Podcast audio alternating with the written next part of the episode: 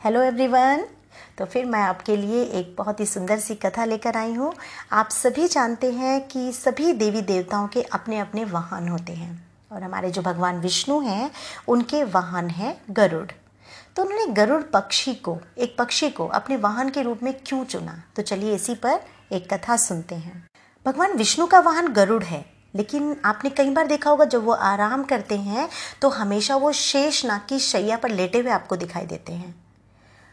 और कुछ लोग गरुड़ को चील समझते हैं तो वो चील नहीं, बल्कि वो बाज होता है। और चार हज़ार साल पहले वैदिक काल में जब काफ़ी जटिल यज्ञ होते थे, उस समय कहानियाँ ज़्यादा नहीं लिखी जाती थी। लेकिन जैसे जैसे ये हमारे रीति रिवाज में आने लगा तो उस पर कहानियाँ भी बनने लगी। तो उस प्राचीन काल में एक अनुष्ठान होता था, जिसका नाम है अग्नि चयन ध्यान दीजिएगा अग्नि चयन और उस अग्नि चयन में एक मंडप बनाया जाता था।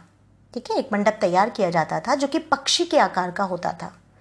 और यह किसका प्रतीक होता था ये जो पक्षी के आकार का मंडप बनाया जाता था कि अग्नि के स्वर्ग जाकर अमृत लाने का प्रतीक होता था कि उस मंडप में जब हवन किया जाएगा तो अग्नि स्वर्ग तक जाकर अमृत को लेकर आएगी। तो अमृत तो आप सभी जानते हैं कि आ, क्या करता है हमें अमृतत्व प्रदान करता है अमरता प्रदान करता है अजर अमर करता है किसी भी व्यक्ति को या प्राणी को। तो ये अनुष्ठान हमें वैदिक काल से मिलता है। यानी वैदिक काल में ये अनुष्ठान बहुत होते थे, जो लोग ऐसा चाहते थे कि वो हमेशा के लिए अमर हो जाए। तो धीरे धीरे ये कथाएँ कुछ हमें पुराणों में भी मिलने आरंभ हो गई।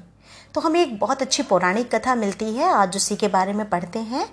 तो एक कहानी है, जिसमें एक कश्यप मुनि हैं, जिनकी दो पत्नियाँ थी और उनकी एक पत्नी का नाम था कद्रु और एक पत्नी का नाम था विनीता।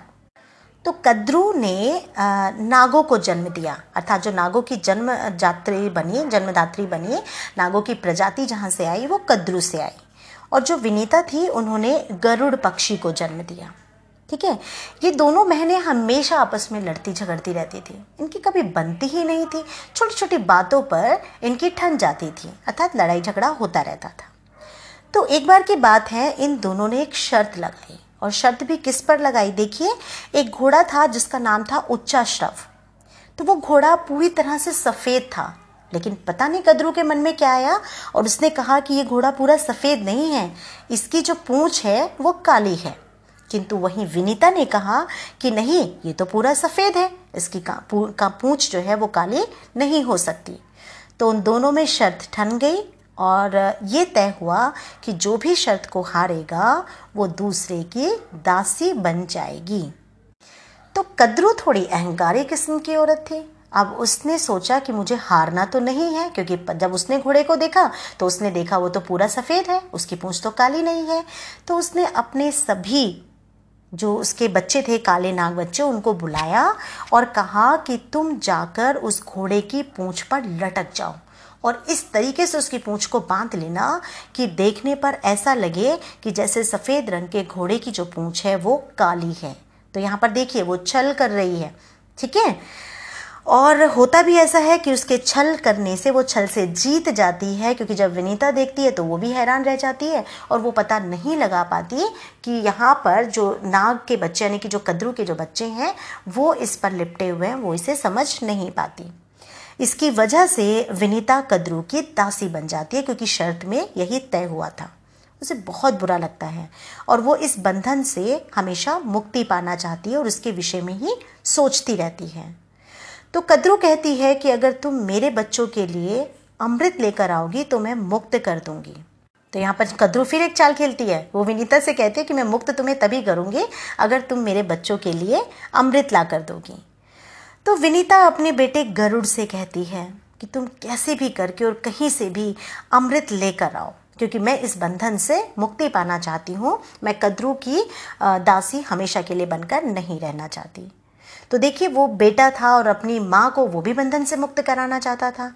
इसलिए गरुड़ क्या करते हैं? वो स्वर्ग जाते हैं, इंद्र के साथ युद्ध करते हैं, उस युद्ध में उनकी जीत भी होती है और वो अमृत लेकर आते हैं, सब नागों के लिए। अर्थात जो कद्रू के बच्चे थे, जो नाग प्रजाति थी, उनके लिए वो अमृत लेकर आते हैं।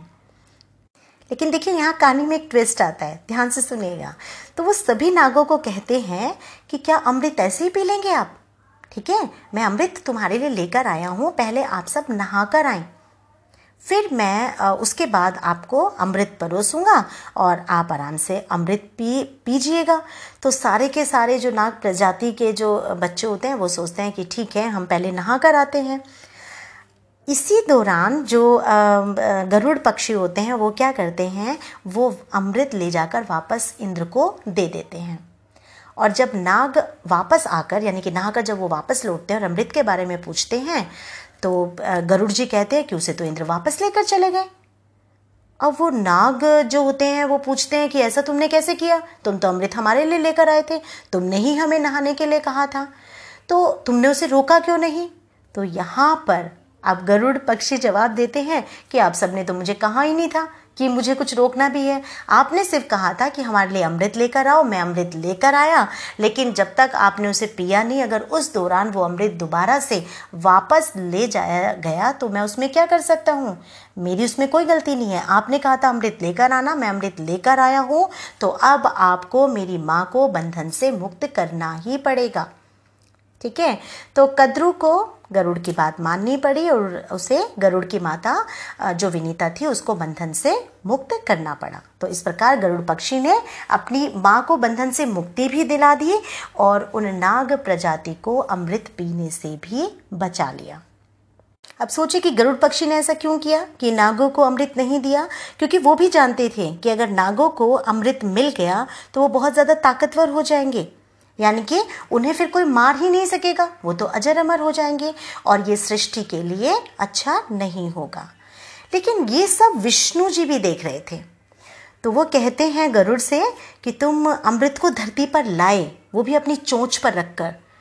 तुमने इंद्र से युद्ध किया युद्ध को जीता, तुमने इतनी परेशानी झेली और तब जाकर तुम अमृत लेकर आए। लेकिन तुमने क्या एक बार भी नहीं सोचा कि उस अमृत को चख लिया जाए? क्योंकि वो अमृत का जो कलश था, वो तुम्हारी चोंच पर ही तो रखा था। तुम चाहते तो तुम भी तो उसे चख सकते थे, क्योंकि अगर तुम उसे पी लेते तो तुम भी अमर हो जाते। तब देखिए गरुड़ क्या कहते हैं कि मुझे इसकी इच्छा ही नहीं थी। मैं कभी, मैं उस अमृत को अपने लिए अमर होने के लिए नहीं लेने गया था। मुझे तो केवल अपनी माँ को मुक्ति दिलानी थी। अर्थात मेरी माँ जिस बंधन में थी, वो खुश नहीं थी। मुझे अपनी माँ की खुशी को दोबारा लौटाना था। उन्हें उस दासत्व से मुक्त करना था, जो कि मैंने कर दिया। विष्णु भगवान जी बहुत प्रसन्न हुए और उन्होंने कहा कि मैं बहुत ही मतलब तुम्हारे अंदर बहुत ही शक्ति है। तुम बहुत ही ईमानदार हो, तुम बहुत अच्छे हो और तुम मोह माया के जाल से बिल्कुल परे हो। अर्थात तुम्हें अपने जीवन का भी मोह नहीं है। तुम तो महान तपस्वी हो। क्या तुम मेरे साथ रहोगे? तो अब देखिए यहाँ पर गरुड़ जी क्या कहते हैं। गरुड़ कहते हैं कि एक शर्त पर प्रभु मैं आपके साथ रहने को तैयार हूँ। मैं आपका वाहन बनूँगा और आपके नीचे रहूँगा। लेकिन आपको मुझे ऊपर भी रखना पड़ेगा। अब यहाँ विष्णु भगवान जी फंस जाते हैं। वो सोचते हैं, मुझे वाहन बनाऊँगा तो ये नीचे रहेगा, तभी तो मैं ऊपर बैठूँगा। लेकिन मैं अब ऊपर कैसे रखूँ? तो वो सोचते हैं और एक उपाय उन्हें सोचता है।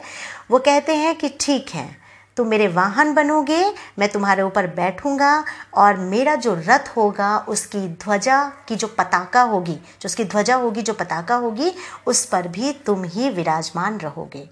तो इस प्रकार गरुड़ पक्षी ने जो शर्त रखी भगवान विष्णु के सामने, वो भी उनकी पूरी हुई।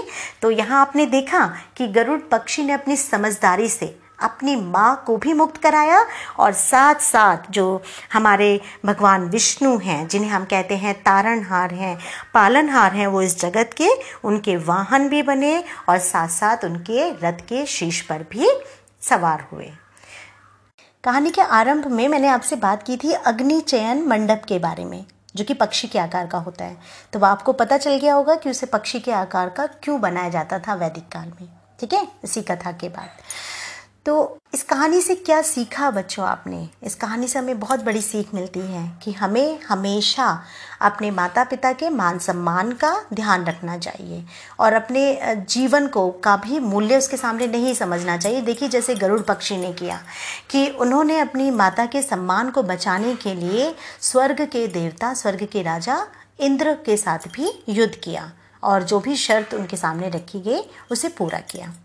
साथ ही गरुड़ पक्षी ने यह भी सिद्ध किया कि अगर हम समझदारी और धीरज से काम लें तो असंभव से असंभव कार्य को भी पूर्ण कर सकते हैं।